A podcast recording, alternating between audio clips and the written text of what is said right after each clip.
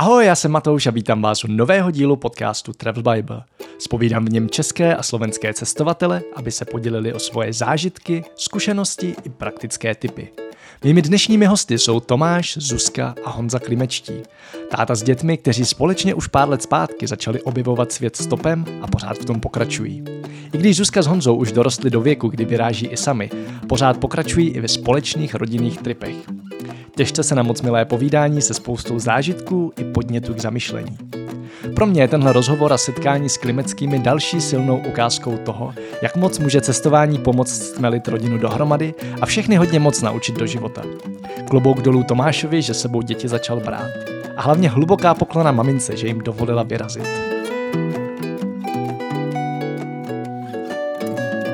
Ještě než se pustíme do epizody, chci připomenout, že hlavním sponzorem tohoto podcastu vždycky byla a stále je Travel Bible.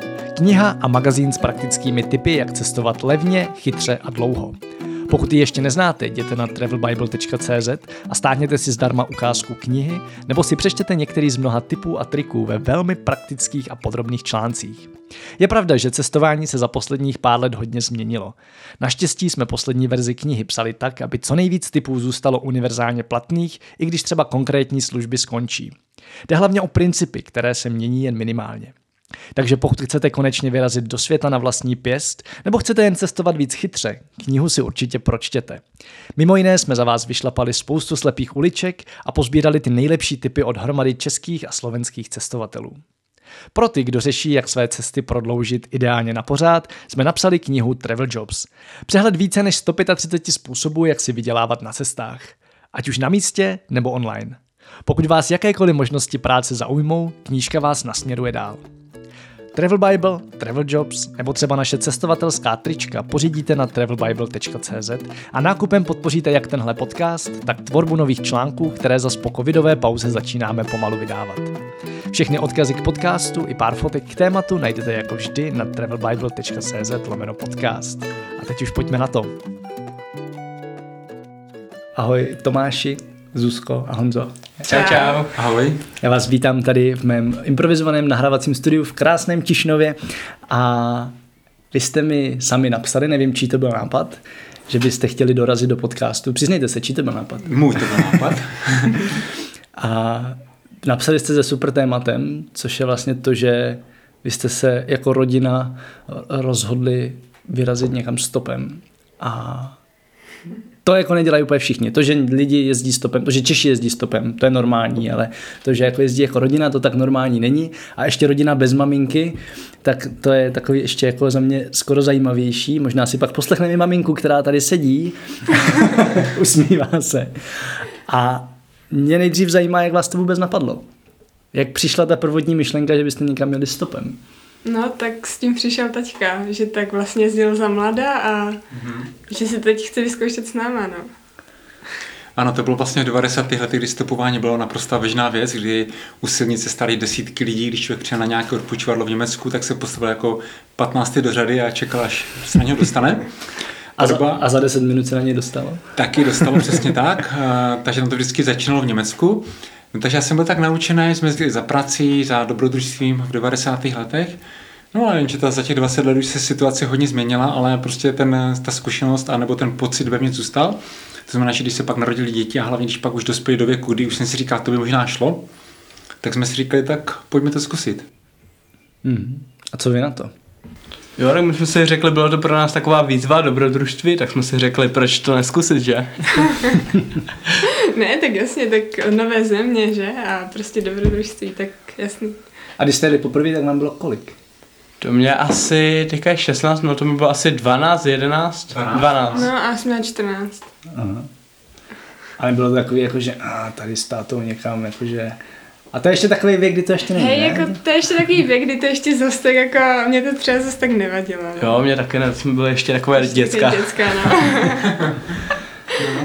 No, tak pojďme se asi teďko, ještě než se dostaneme k vašim jako zážitkům přímo z těch cest, tak zastavit u toho, jak na vás reagovali lidi, že prostě tady jako táta se dvouma dětma stojí u silnice se zdviženým palcem. Jaký to bylo? Já teda můžu říct, že jako oproti těm devadesátým létem, létům se dneska stopuje uh, hůře. lidé méně berou, nevím, čím to je, prostě je to taková prostě jiná doba. Jezdí více aut, ale hůře se stopuje. Ale přece jenom ty děti, když člověk stopuje jako dospělák a má u sebe dvě malé děti, tak uh, trošku to zbuzuje takový soucit. A oni si říkají, no tak já ho vezmu, když tam vidím ty malé bubanky, ty, ty dětičky. A takže se nám několikrát stalo, že prostě projel auto, asi chviličku mu něco šrotovalo v hlavě nebo jí, a najednou to auto se otočilo a prostě si pro nás přijelo a vzal nás. Nebo dokonce jel člověk úplně v protisměru a vzal si s náma třeba třicet čtyřicet kilometrů. A zase pak vrátil zpátky, což bylo pro nás jako tak úplně nepochopitelná ta ochota některých lidí. No a často ti lidi říkali, že vlastně zastavili kvůli jako nám, že, a, že kdyby tam byl taťka sám, tak nezastaví, ale tím, že jsme tam byli my, tak že zastavili. No. Mm-hmm. Takže to bylo v podstatě jako v devadesátých letech. A setkali jste se s nějakou negativní reakcí, jakože by vám někdo říkal, nebo spíš jako tobě, jestli ty tady jako děti bereš stopem, je to nebezpečný a žena tě to možná říkala. No to bylo jediná negativní reakce, reakce úplně na začátku, to je pravda, ano. To je jako, ale během stopování nepamatuji si na žádnou, jestli dokonce za žádnou, do, na, to byly možná stovky, možná jestli tisíc třeba stopů, když spočítám úplně všechno dohromady, můžu říct, že jsem neměl žádnou negativní reakci, že by někdo byl nějaký zlý, nebo že by nás nějak chtěl okrást nebo nějak ublížit. Nic takového se nikdy nestalo. Naopak byly situace, kdy nám lidi dávali peníze, nabízeli ubytování, dávali jídlo, nechali nás zařídit si jejich auto. Jo? A prostě byli takový jako velice, velice vstřícní a někdy až překvapivě hodní. Hmm. Tak to je hezký. No. Yeah. Tak. A co na to teda mamka, než jste, než jste jako vyrazili poprvé? Když zjistila, že to možná přežijete, možná se jí vrátíte domů. No tak ze začátku celkem byly jako problémy, ale pak se nám ji po dlouhém, dlouhém několika denním přemlouvání podařilo přemluvit a nakonec jsme řekli, že pojedeme tak pře- kolem hranic. Sice to jsme vzali trochu dále, ale nějak už to potom zvládla. Ale museli jsme jí každý den jako volat a psát, že jsme v pohodě a že žijeme, no. Ono opravdu ten začátek byl docela náročný, protože ona se zařekla, že prostě v žádném případě ne, že to neexistuje. No nakonec jsem použil takovou trošku fintu a říkal jsem si, tak víš co, tak jestli aspoň ty věci, co máme připravené na tu cestu, tak jestli já dám do toho batohu, uvidíme, jestli nám tam vůbec vleze, jak to bude vypadat ten batoh nabalený, a, a, ale nepojedeme nikam, prostě si to jenom vyzkouším a říkal, no tak si, to, tak si tam klidně dejte do tašky. A jak už to v tom batohu bylo, tak nevím, co se stalo, najednou ty ledy povolily, najednou teda s největším sebezapřím řekla, no tak dobře, tak teda můžete jet, a my jsme teda skutečně, to byl ten zlomový okamžik, kdy kývla, a sice asi velice nerada, a nakonec jsme teda na tu cestu, na tu naši první cestu mohli v roce dva tisíce sedmnáct vyrazit. Mm-hmm. A jaký to byl pocit pro vás teda? To je něco nového, taková výzva, no. Moc jsme jako, předtím jsme fakt jenom občas, jenom tak jako třeba jeden, dva stopy, když nám třeba byl autobus nebo něco takového výjimečného. No ale tak, takové ty první dva stopy, nebo jak člověk stojí poprvé do silnice, tak to je takové nepříjemné, divné, ale pak už, jak už jede třetí stop, tak už mu to přijde úplně běžné a zvyklem, zvykli jsme si. Jo, ale hlavně te, ten první stop, to, to si pamatuju, to bylo úplně vedro. Teď jsme stali asi tři hodiny u té cesty, to bylo fakt hrozné. Už jsme přemýšleli, že si nám do chvíle nic nezastaví, takže prostě půjdeme na koupák, který byl kousek, a že se na to vykašlem. A pak se to rozjelo, už to bylo dobrý, jo, že? Tak už to bylo v pohodě. No. Takže jste proklínali tátu jako ty první tři hodiny. Bylo horko hodně, no. Aha. Jo, jo. Kam teda vedla ta první cesta? Měli jste to nějak naplánovaný, nebo to bylo takový, jakože dobře, tak vyrazíme nějakým směrem a kam nás to zavane, tam pojedeme? Jako nějakou šablonu jsme měli, kam pojedeme, a tak to se vždycky jako podle toho, kam nám ten řidič řekl, že pojede, tak se to vždycky jsme se přizpůsobili a řekli jsme si, proč ne? Proč to nezkusit? No a jako cíl jsme měli jít k Bodamskému jezeru. Mm-hmm. Já jsem tam totiž takové vzpomínky na to, protože já jsem v roce devadesát šest, zase, zase ty devadesátá léta, tak já jsem u Bodamského jezera kousek od Friedrichshafenu, jsem studoval na, jako půl roku na biblické škole, to byla celá škola v angličtině, a já jsem si říkal, po těch letech bych se tak chtěl podívat, jak vypadá ta budova, jak to tam vypadá uvnitř, tak to bylo jediné, co jsem se v tom Bodamského chtěl podívat. Jinak jsme nevěděli, jestli tam pojedeme zleva, zprava, určitě tam přijedeme. A nakonec stejně ta naše cesta se ubírala jinak, než jsme původně předpokládali. Ale tam na to místo jsme se dostali. Hmm. Jak se teda ubírala? Jestli to můžete nějak trošku popsat? No, tak jakože se ten plán vytvářel prostě cestou. Třeba jsme uh, stáli na cestě a měli jsme na ceduli Myslím, že právě to Bodamské jezero. Ano. A to jsme byli ještě docela daleko. A teď nám kousek zastavil, no. Teď nám zastavil takový jako mladý pár Italů a oni jako, že ne, že nejedou k Bodamskému jezeru, ale že jedou do Itálie, k Lago di Garda. A jako, že to je taky jezero, tak jestli nechci věc s nima, tak my jako, že jo, tak jedem. Sice byste na zápas měli najít nějakých tři sta padesát kilometrů. Ale bylo to tam fakt super, no. To byla dobrá zvíšťka. A co se týče třeba spaní, tak jste to řešili jak? Spali jste úplně jako na divoko venku, nebo v kempu, nebo, nebo se to před maminkou nesmí říkat? No.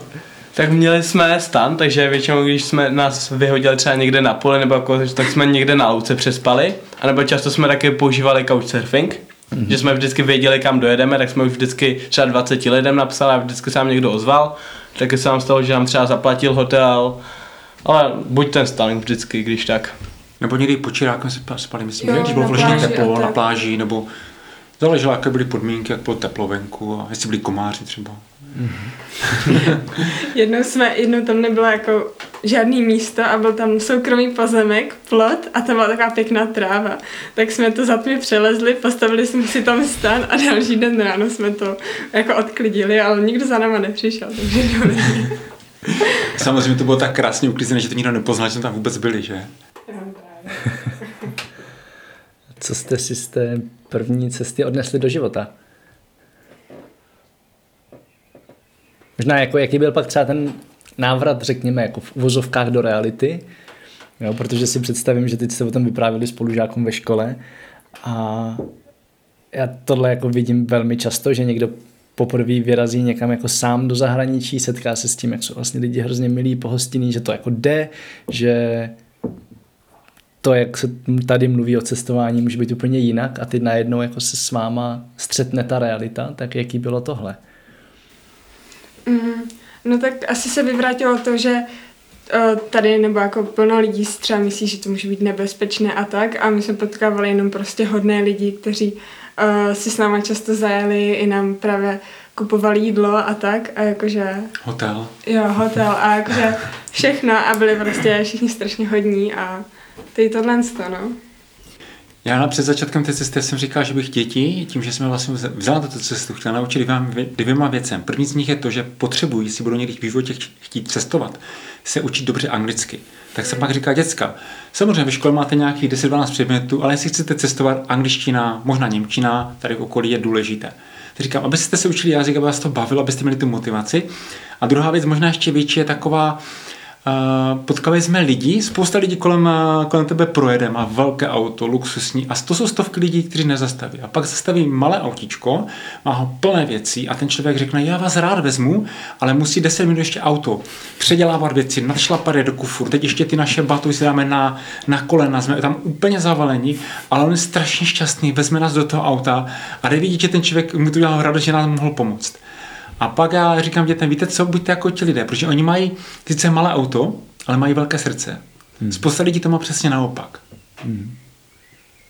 Tak jako to člověka taky promění. Když vidíš takovou tu nezištnou dobrotu, že ti někdo jen tak pomůže, že ti s tebou zajede, tak já si myslím, že jo, to je takový smysl života.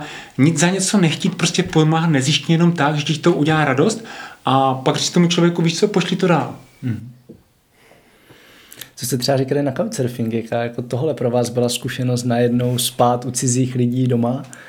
To už jsme zkoušeli i předtím, kdysi, když jsme třeba někde cestovali nebo tak, takže taky jenom samé dobré zkušenosti, většina lidí je fakt hodných, pohostinných, takže to bylo vždycky, jsme byli rádi, když jsme něco našli, nějaký couchsurfing, že jsme nemuseli spát někde ve stanu, bylo takové příjemné zpestření.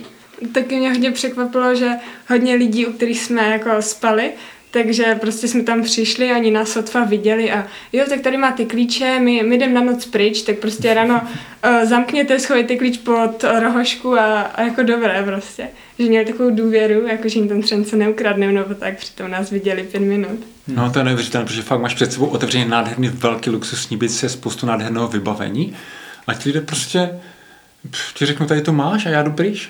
A řekneš ty, jo, úplně člověk stane takový starek opařený, řekneš, je to možné? To ani nemůžu u nás nikomu říct, že? Tak jakože tady jenom, jako nerad mluvím já, když můžete mluvit vy, ale tady k tomu mám jenom story, kterou musím nutně říct, jako co se týče couchsurfingu a hrozně drahýho bytu, krásného v Ex-Saint-Provence, A tam to nebylo jenom tak, že by nám ten člověk během asi tří minut dal klíče, on nám dal klíče, odjel někam na party a v noci jsme ho zachránili, protože on ztratil svoje klíče na té party, takže jsme ho pustili do, k němu domů. A kdybychom tam nebyli, tak se tam prostě regulérně nedostane.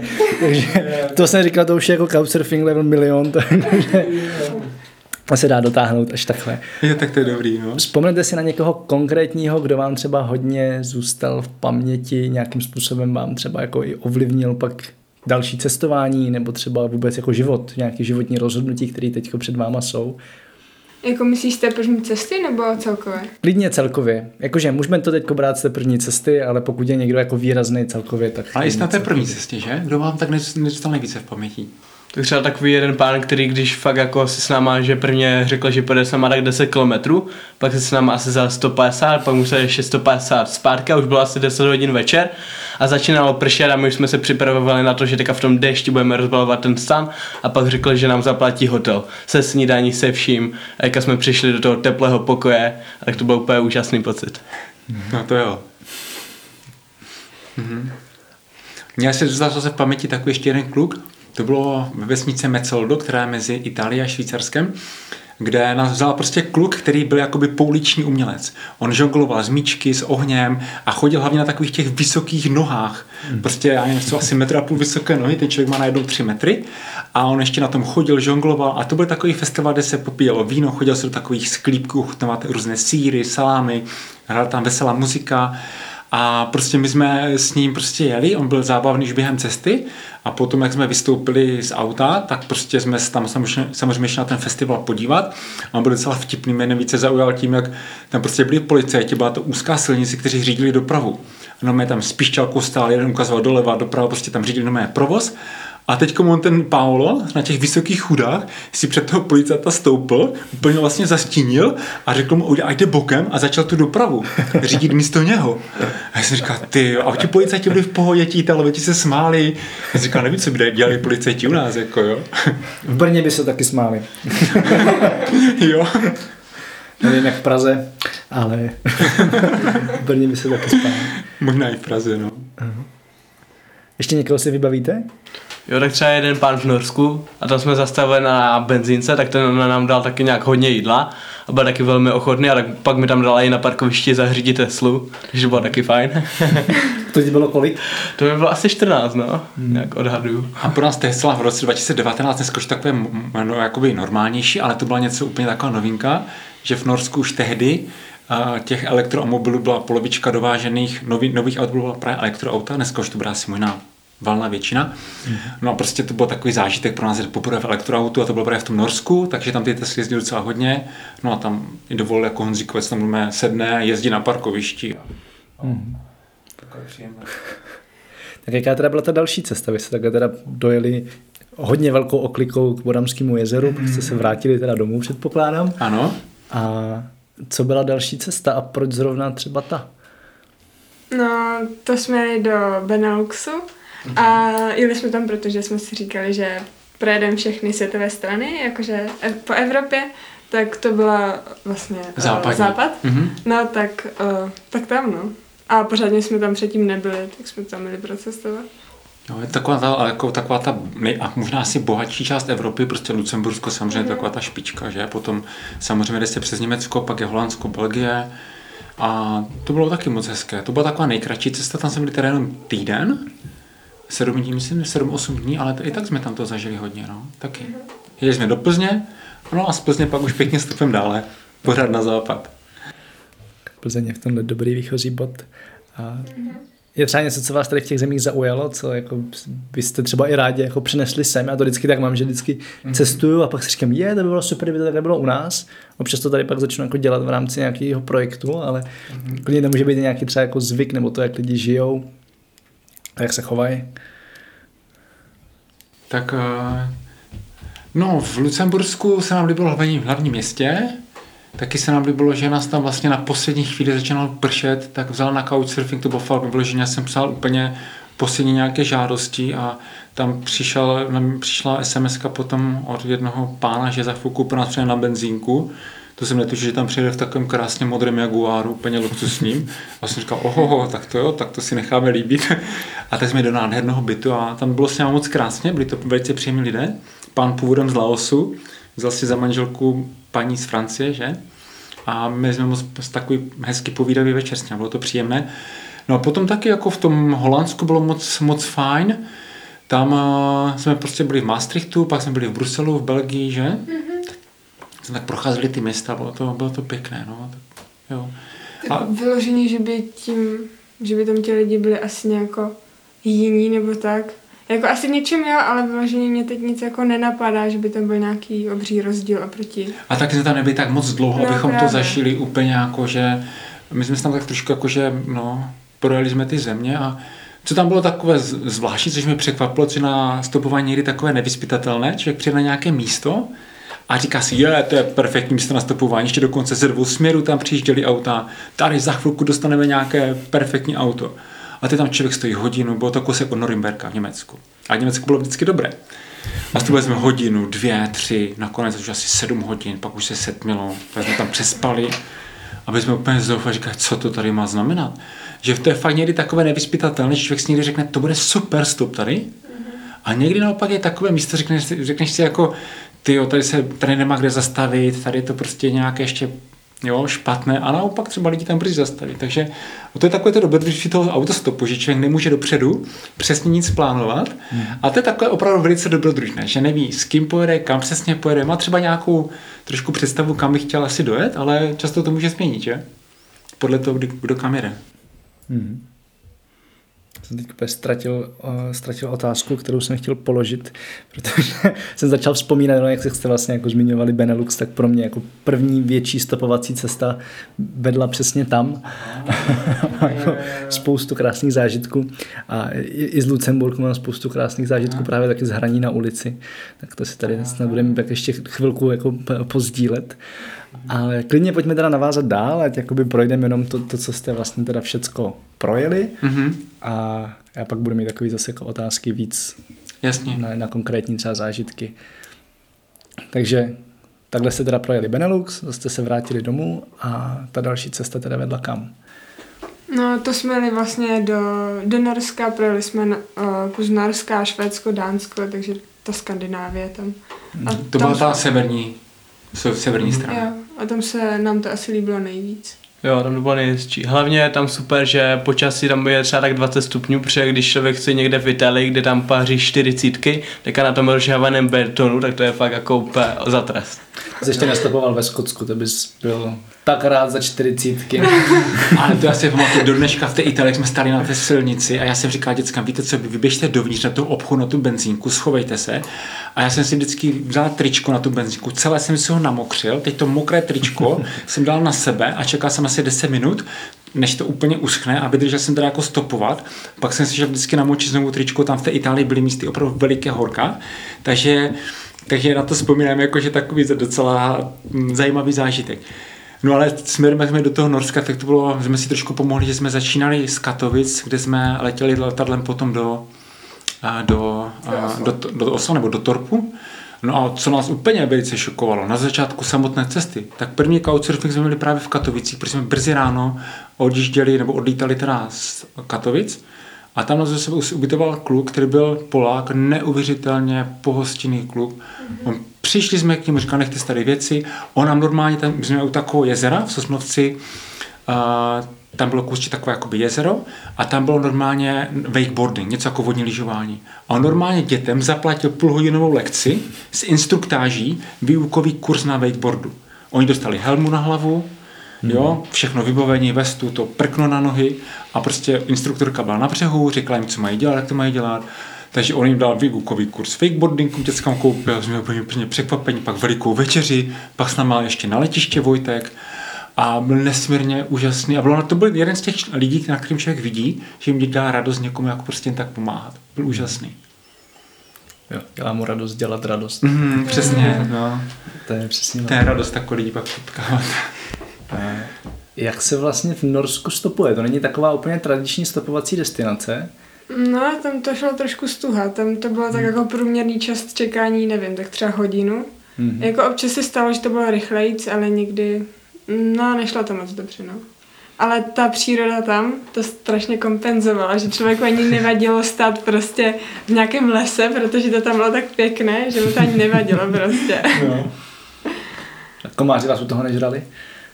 V Norsku nás. Komáři ne. Ne, ne, ne. Jediné, co jsme si museli hlídat, člověk stopoval, stopoval, ne, jsme se podívali, říkáme si, tyjo, teď je půl dvanácté v noci a ono bylo takové... Takové mírné šero, jo, aha. V podstatě tam ta noc není v létě, že? Tam je to takové, mm. že říkáš, ty jo, už bychom asi měli spát maličku, že? Mm. Na zítřek, jo. Takže bylo normálně krásně vidět, že člověk by si přečetl knížku.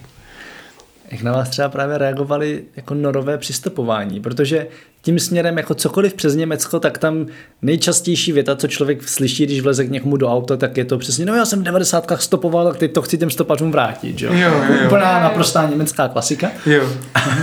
Ale v Norsku ta kultura stopování, pokud vím, nikdy taková jako nebyla. Jo.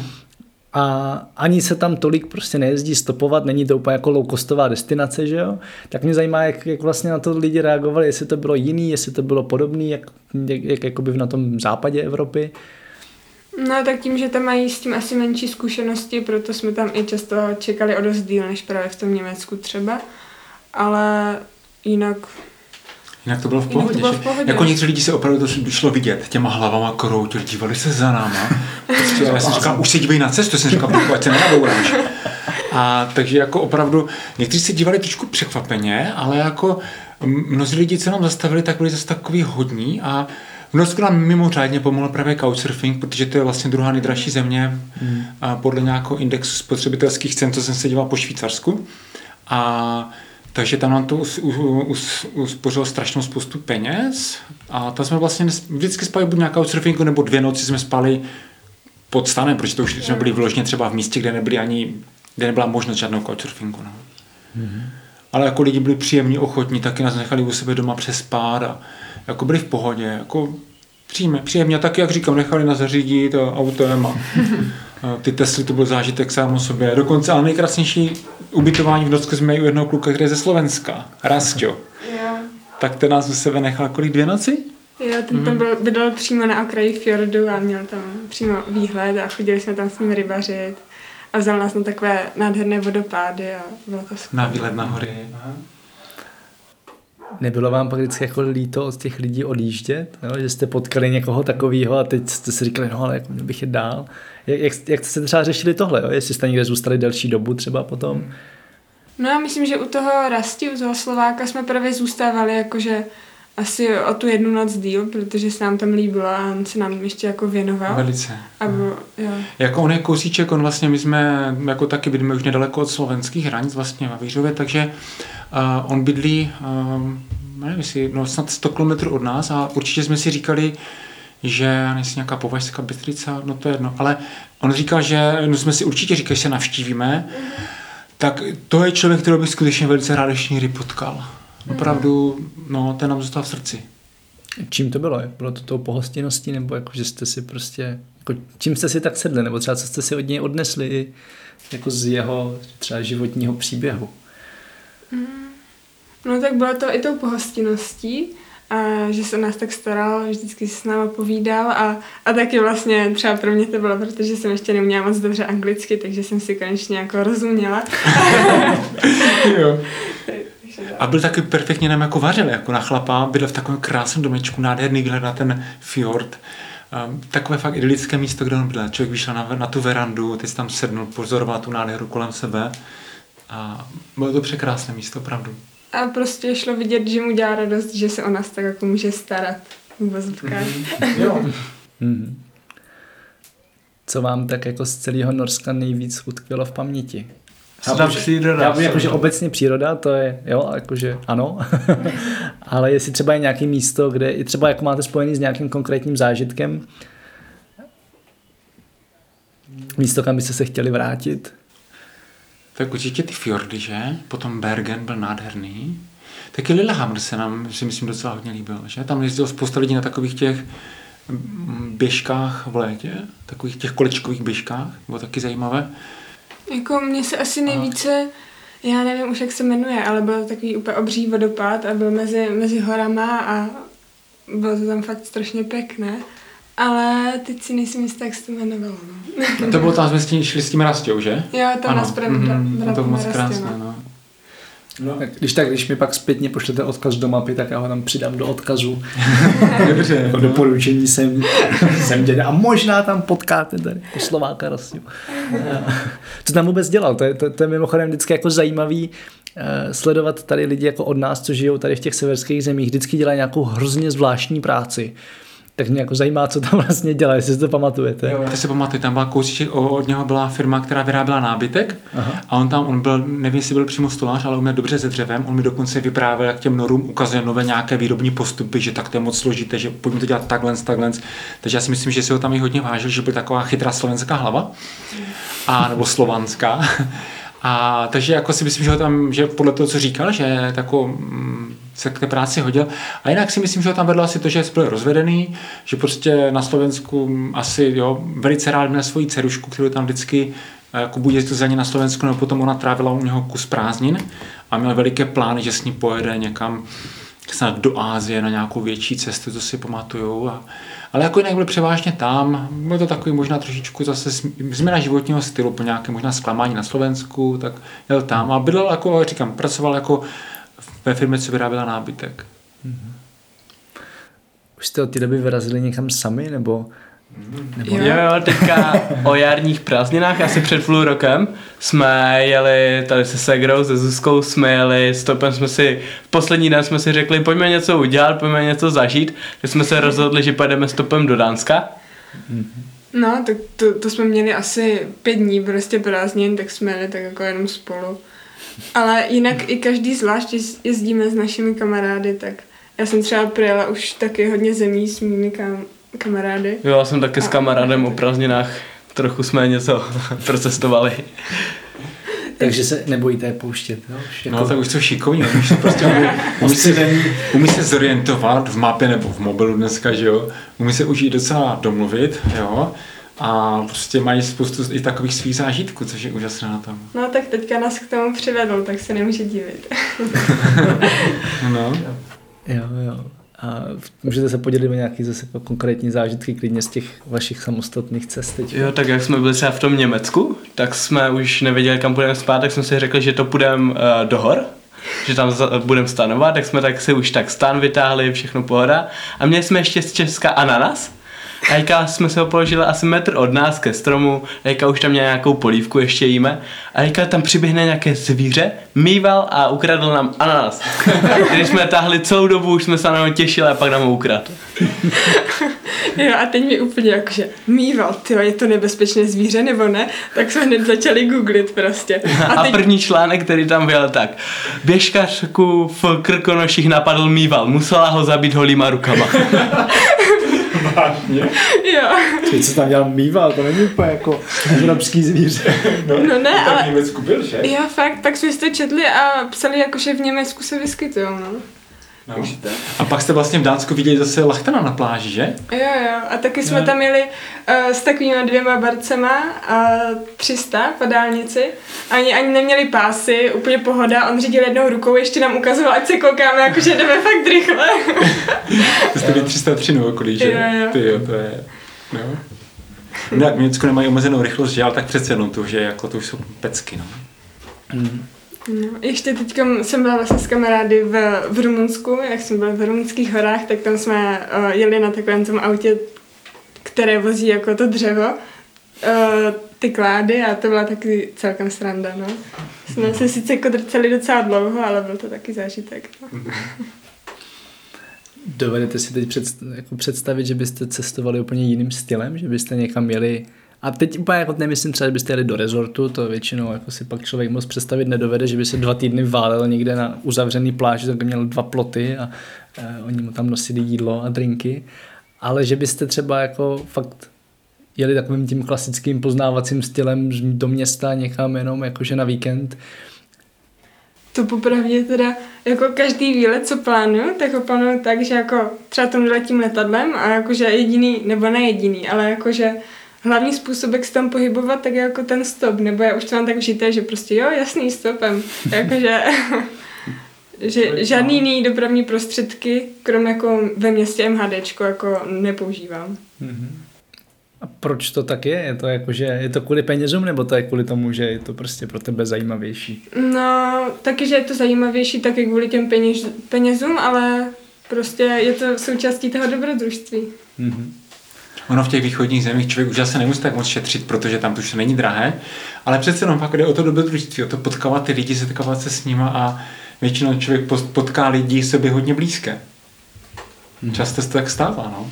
Jo, protože ty lidi, co mu zastaví, tak jsou to ještě takový tě jako protřízení lidi, takový tě jako ještě o level hodnější než, než ti další. Prostě, my tak jakoby, já říkám, my tak trošku jako vždycky testujeme tu společnost, jo, a říkáme si, no, tak tady se stopuje super, tak jako tady, jako to třeba to Bulharsko, nebo tak, tady to nejsou špatní lidé vůbec, jo.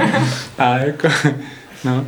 Ale největší zážitek třeba pro mě osobně bez toho Norska, jak jsi se ptal, tak byl asi ten, že to jsme v podstatě ani nestopovali. To jsme přijeli na jednu benzínku a šli jsme se jako osvěžit na záchod, trošku si ulevit, doplnit zásoby vody. A najednou ještě než jsme sunuli jsme baty a cupitala k nám taková malinká postavička, taková snědá cigánečka vypadala. A tak jsem říkal, tyjo, co holka asi chce? A ona přišla sama, nám nabídla, nechcete svést? Sama se nás zeptala a říkám, jo. Úplně jsem byl překvapený, protože předtím jsme asi tři hodiny nemohli nic zastavit. A najednou přijde člověk, který si to nabízí sám, ne? Říká si, to je rád, to je dobrý. A my si jsme nejdříve, že půjdeme s nima tak dvě stě kilometrů, nakonec jsme z toho Osla až za Berlín, to je nějakých tisíc sto kilometrů, to byl nejdelší stop, i když vlastně ne stop, jo, nebo svezení, svezení v životě. A mezi tím jsme ještě navštívili Malmö a Kodáň, kde oni si měli jakoby takové asi pětihodinové zastávky. Takže to bylo super, jako. To bylo velice milé od ní, že tak sami za náma přišli a sami nám nabídli to svezení, ta holka. Ona teda vydala se svým dalším kámošem, byli teda původem z Chile, z Jižní Ameriky, byli v Norsku, takže a vzali nás. Až do Německa, do Berlína. Mm-hmm. Já bych z vás jako teď hrozně rád vytáhl přesně to, co jste si z toho odnesli do života, ale teď mi vlastně došlo, že to pravděpodobně doceníte až tak za deset let. Až se budete porovnávat se svýma vrstevníkama, který pravděpodobně budou v životě řešit úplně jiné věci a budou někde jako úplně jinde.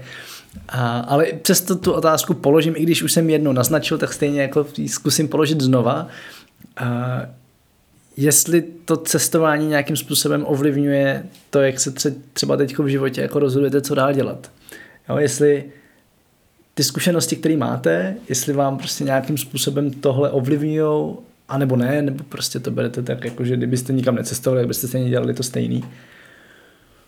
Mm, tak uh, určitě nás to jakože změnilo a jakože se člověk začne koukat na ten svět úplně jako jinak a řekla bych, že já, já jsem získala takovou asi větší důvěru třeba k hodně lidem a, a taky to tak uh, bezis, bezeži, bezzištně pomáhat. Nezištně. Jo, nezištně pomáhat. Mladě. Rozumím. Jakože prostě jen tak pomoct a, a nic ne, nečekat zpátky. Jo, to já jsem taky dostal takovou motivaci, jak by druhým třeba pomáhat, protože taky mě to vždycky udělalo radost, když jsme třeba byli úplně hladoví a teďka najednou třeba se nás někdo zeptal a nechcete do mekáče, takže prostě tam člověk vidí tu ochotu a tak si řekne, že chce být taky takový jednou. Já třeba taky někdy, to tak možná někdy, u nás vím, že to není u nás vůbec zvykem, ale třeba já přijdu třeba na, na vlakáč, na vlakové nádraží pro dcerušku, třeba teď nedávno a máme auto pro sedm lidí. Tak vidím, že tam jdou další lidé, tak já jim sám nabízím u těch zastávek, nechcete své, zajedu tam tím směrem. Oni se tak na mě dívají, jako, tak podezřele, což jsem zač. A tak říkám, ne, já za to nic nechci, vás jenom prostě svezu, jedu tam tím směrem, mám větší auto, takže klidně, jo. No a tak jako jeden pán řekl, jo, tak uh, mi to připadá takové normální, prostě když jedu tím směrem, než aby tam ti lidé o půl dvanácté museli třeba další dvacet minut čekat na autobus, já mám prázdné auto, tak jim prostě řeknu, pojďte se mnou. Akorát, že lidi u nás na to nejsou moc zvyklí, tak člověk si připadá, jako, že se na ně dívají tak podezřelé, jako co je záč, nebo takhle, ale když nás prokouknou, jo, tak potom třeba jedou s námi. Hmm. Byl třeba nějaký okamžik, kdy jste se na těch cestách báli, nebo kdy jste fakt byli v takovém jako nekomfortním pocitu, jakože a, tohle už je trošku moc? Ani si nějak jako moc nevybavuju, no, spíše třeba jako báli, no, spíše třeba jako občas bylo třeba někde nepříjemné, jako že jsme nevěděli, že jsme byli třeba ve velkém městě a neměli jsme třeba kde spát. Mm. Takže nám třeba vždycky, než jsme se někam vyhrábali, tak to bylo takové nepříjemné. A jinak asi ne. Mm. Jediné, když jsme se bali, tak mě napadá ta příhoda s tím vývalem. Jo, tak tam, tam, no.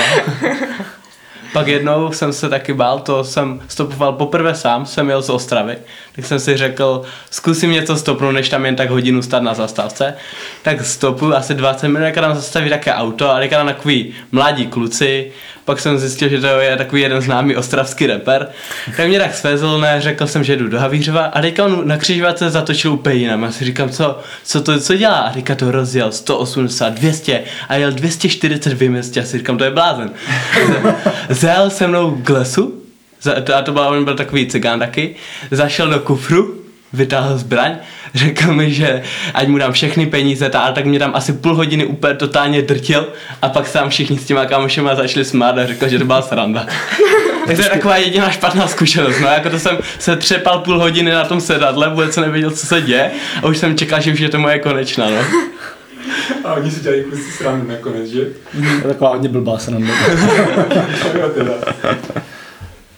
No. To je taková story, co bych radši ani nevyprávěl doma, takže mě nikam potom nepustil. No. Takže budeš mít jednu ženu, ty, ty to rozhodně nevyprávěj. By tě jako v životě nepustila. Ty jsi něco takového měla, jakože přece jenom ta zodpovědnost zase jako za děti si dovedu představit, že je hodně jiná, že přece jenom to dítě často moc Mm-hmm. o dítě, já nechci jako říkat, že byste byli malí děti, že jo, přece jenom. Ale jako jasně, děti to nebezpečí možná tak nějak nevní, nedocenují, ale je pravda, že já jsem si taky to nebezpečí často ani nějak moc jako extra nepřipouštěl a byli jsme v podstatě v pohodě docela, jo. Tak, um, takže nikdy, jako asi až takový veliký strach, že bychom byli vystaveni vložení nějaké nepříjemné situaci.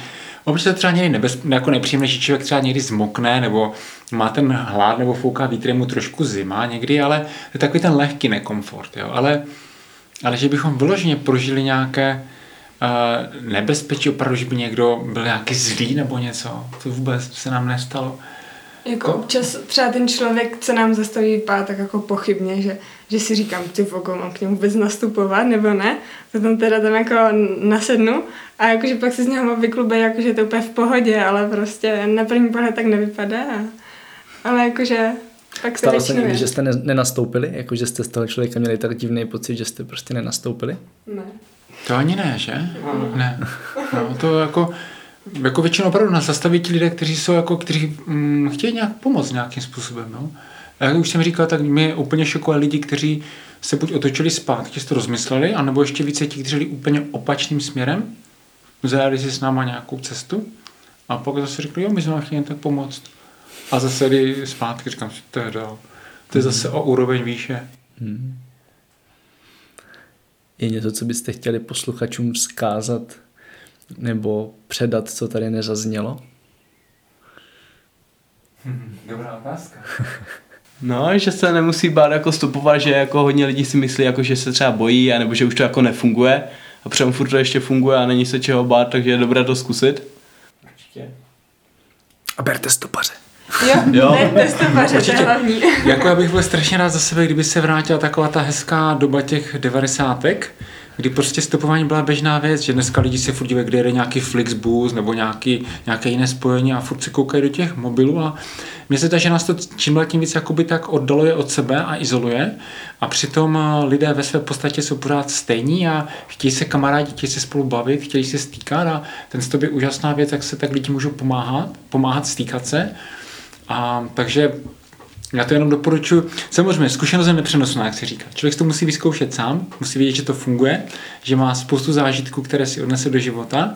A jak říkám, hlavně to člověka proměňuje, že chce být taky takovou, prokazovat takovou tu nezištnou dobrotu, když to jenom trošičku jde, hmm. tak to posunou dál.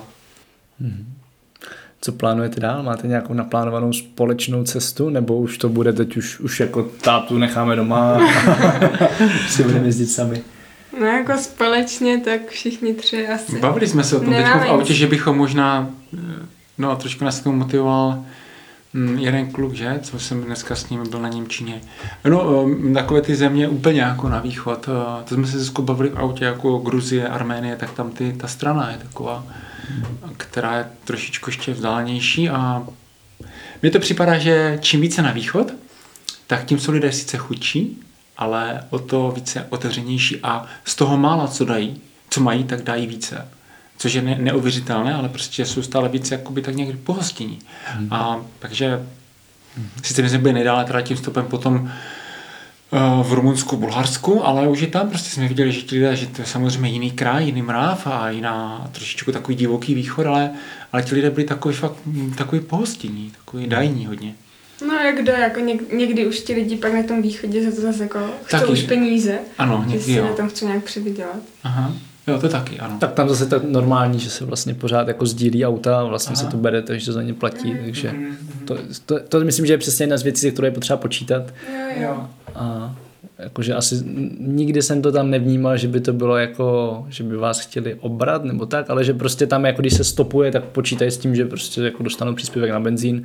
A vím, že třeba v Albánii takhle se stálo vždycky na každý křižovatce, tak prostě stálo třicet lidí přesně jako ve frontě a, a, a fakt jako stavěli. A, a vlastně se jako z každého stával taxikář. A pak v Iránu, tak tam je úplně každý taxikář, protože vlastně tam jako veřejná doprava nefunguje moc dobře, obzvlášť taková ta jako ve městech, takže tam jsou hrozný kolony. Třeba kolem Teheránu je to fakt jako zoufalý. Ale prostě člověk jenom přijde k silnici, přesně jako mávne a někdo mu zastaví a jakože není to taxík, ale prostě někdo zastaví a počítá se s tím, že se mu prostě zaplatí jako nějaká malá částka na benzín. Jo, takže... Taková jako moje zkušenost tady tím směrem na východ. Aha. Ale zajímá mě tím pádem teda, co máte za jako svoje vlastní cestovatelské plány nebo sny, nebo kam byste se chtěli podívat. Teď se za svět naštěstí už odevřel, trošku znormálněl, tak konečně máte spoustu možností. No já jsem teď chtěla jít o prázdninách na Srí Lanku, ale právě uh, teď tam není moc vhodná situace, že tam je nějaká ekonomická krize a i nějaká politická, takže to tam teď není moc vhodný. Tam jste super levné letenky zrovna teďkom, že? No možná asi proto. Tam začal Vizer lítat low cost. Mhm. Ale, ale tak asi, no, tak asi tam nepojedu, nebo nevím, ale tak ono se ještě něco pomyslí. My to vždycky tak velice rychle, my moc dlouho neplánujeme, i naše dovolenost většinou takovou, že za auto zbalíme čtyři kola, malý velký stan a prostě jedeme nějakým směrem a jo, takže a někdo se vám líbí. Někdo se nám líbí, tak zůstaneme delší dobu, někde kratší dobu a je takové většinou. A ty, Honzo? Ty jo, no, jako tak ještě studuju, že je mi šestnáct, takže jako ještě nemůžu úplně tam kdekoliv, kam se mi zachce, že? Můžeš. A... no, ale jako jo, taky určitě do budoucna bych chtěl spíše poznat třeba mimo Evropu, nějaká Asie, Afrika, jako úplně nějaká jiná kultura, jiní lidé, to bych chtěl spíše poznat takto. Mm-hmm. Tak jo. Já tady koukám na čas a krásně nám to vychází. A kdybyste teďko si představili, že se smaže úplně všechno, co jste kdy kde napsali a řekli, a prosím každýho za sebe. Jako někdy v budoucnu a netěší, ne, netěší, netěší se jenom na to, jakože kam pojede a teď si to představuje, anebo se netrápí minulostí, ale užívá si tu přítomnost a, a užívá si to, kde je. Je to něco, co je pro tebe spojené s tím cestováním? Jo. Že si člověk vlastně vychutná to místo a furt nemyslí nad tím, kde bude v noci spát a, a nemá nějaké takové ty starosti, ale dokáže si to vychutnat v ten hmm. moment. Tak on to.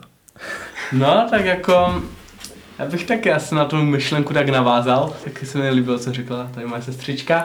A právě žít pak jako naplno, snažit se všech, každou možnost využít, když je třeba člověku se nabídne třeba nějaká možnost, jakože může třeba někam s kamarádem jít, tak jako vzít tu možnost, jako než klasicky být doma, to člověk je celý život, tak jako raději něco zažít, netrápit se tím, co zažil nebo co bylo v minulosti, ale prostě žít teď a tady. Vzpomeň si na nějakou situaci, kdy si tohle neudělal a lituješ toho? Ty jo, no, jako určitě asi nějaká taková situace, ale jakože by byla fakt nějaká jako taková zatím výrazná, jakože bych fakt nějakou úplně šanci promárnil, to zatím jako úplně se asi nevybavuju. A nebo to nechceš tady veřejně ventilovat? Jo, jo, no. Jako mě asi, to jsem už tady několikrát řekl, ale Mně by se moc líbilo, kdyby v podstatě v dnešní době, která je taková, jaká je, byli k sobě lidi jen tak prostě dobří. Jo, kdyby si uměli pomoct bez toho, že by už za to něco čekali, nějakou výhodu, ať už třeba hmotnou, nebo nějaký, nějakou protekci, nebo něco, ale prostě jen tak, prostě pomáhali jsme si navzájem. Jako, myslím, že by to hodně proměnilo celé ovzduší společnosti. Jen tak mimochodem je krásný film, jsme nepošli to dál.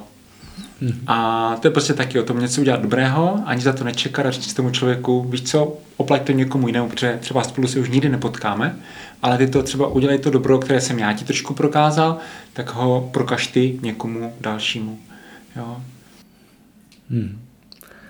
Napadá ti nějaké jako konkrétní věc, co člověk takhle může dělat každý den? Že takový, víš, jakože když řekneš obytuju sebe někoho doma, nebo klidně jako pro spoustu lidí i to, že někomu řekneš vem stopaře, je vlastně jako velká mentální bariéra pro spoustu lidí, ale mm. kdybys jako měl takovouhle drobnou věc, co můžou dělat každý, je něco takového, co by si spřál, aby lidi dělali.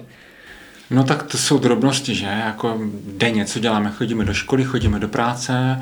Já myslím, že už to začínám o tom, u toho, že prostě jdu po ulici a na někoho se třeba usměju, kde je zamračený, nebo někomu něco spadne, tak mu pomůžu, zvednu mu to, nebo někomu přidržím dveře. Jsou takové ty malinké drobné skutky, to možná ani nemá smysl o tom mluvit, ale přece jenom... Myslím, to má velký smysl právě. Ale přece jenom takové drobnosti, takové maličkosti, které člověk... Někdy, každý den se nedělou velké věci. Ten život je takový složený většinou z mnoha maličkostí, které jsou takovou tou mozaikou toho dne, ale prostě dá se i v tom dní prostě...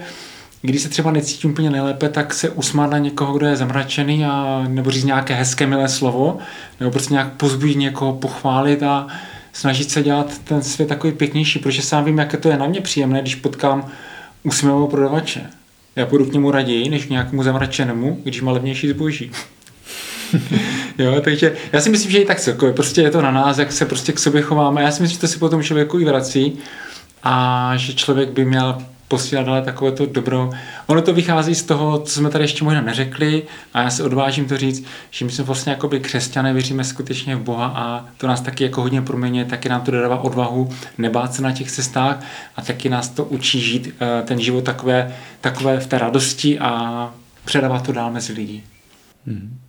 Jste všichni takový vysmátí, jako, že, to, že to není jako, že to nejsou planý slova, že fakt jako cítím, že to tak máte a, a jako, že určitě to z vás cítím, takže moc děkuji tady za tu myšlenku a zároveň moc děkuji za super rozhovor. Taky děkujem. My jsme jo, taky děkujeme za pozvání. Nesmírně rádi jsme tady mohli být a děkujeme taky posluchačům za to, že nás poslouchají. Děkujeme. Připomínám, že odkazy a všechny další díly podcastu Travel Bible najdete na travelbible.cz lomeno podcast. Aby vám neutekly další díly, přihlaste si odběr na Apple Podcast, Spotify, Pocketcast či kdekoliv, kde posloucháte své podcasty a budeme rádi, když nám tam necháte krátké hodnocení. Zatím čau, cestujte a těším se v příštím dílu naslyšenou. Tento podcast sponzorují božstva. A je jí hodně. Travel Bůh, Ježíš, Buddha, Šiva s Višnou, Alák s Akbarem, Dajak, Batak, Toreja, Asmat, Adonis, Apollo, Krteček, Artemis, Athena, Dionysus, Ferdam, Ravenec, Eos, Hermiona, Poseidon, Batman, Serena, Zeus, Indiana Jones, Loki, Thor, celá ta sebranka ze severu. Díky. Travel Bible je prostě boží. Ať si cestovatel začátečník nebo pokročilý, najdeš v ní hromadu typů, díky kterým bude tvoje chuť vyrazit posílena, volný čas prodloužen a náklady sníženy na minimum. Amen. E, teda letadlo. Co se v Travel Bible dočteš? Spoustu věcí. Třeba, že potřebuješ výrazně méně peněz, než se říká, a že už je asi i máš? Kde a jak sehnat ty nejlevnější letenky? Kde bydlet a jíst, aby peníze na čtrnáct dní pohodlně pokryly víc než měsíc? Jaké uzavřít pojištění, aby ses nikdy nedostal do maléru? Jaký vybrat účet a kartu, abys nemusel za výběry zahraničí platit ani korunu? Zjistíš, jak chytře využít vlastní bydlení? Komu svěřit psa? Nebo jak uschovat své věci zatímco budeš na cestě? Přesvědčíme tě, že nemusíš hned končit v práci a přesto můžeš cestovat několik měsíců. Uvidíš, že můžeš jet sám a přitom se tak necítit. Naučíš se, jak putovat klidně půl roku s jedním baťohem, nebo jak všechno dostat jen do příručního zavazadla. Ukážeme ti taky, jak a kde si v zahraničí přivydělat, jak psát cestovatelský blog, nebo jak pracovat na dálku. To všechno a ještě mnohem víc se dočteš v knize. Ještě si tu? Tak šup na travelbible.cz, travelbible.cz a potkáme se na cestách, protože cestování je prostě boží.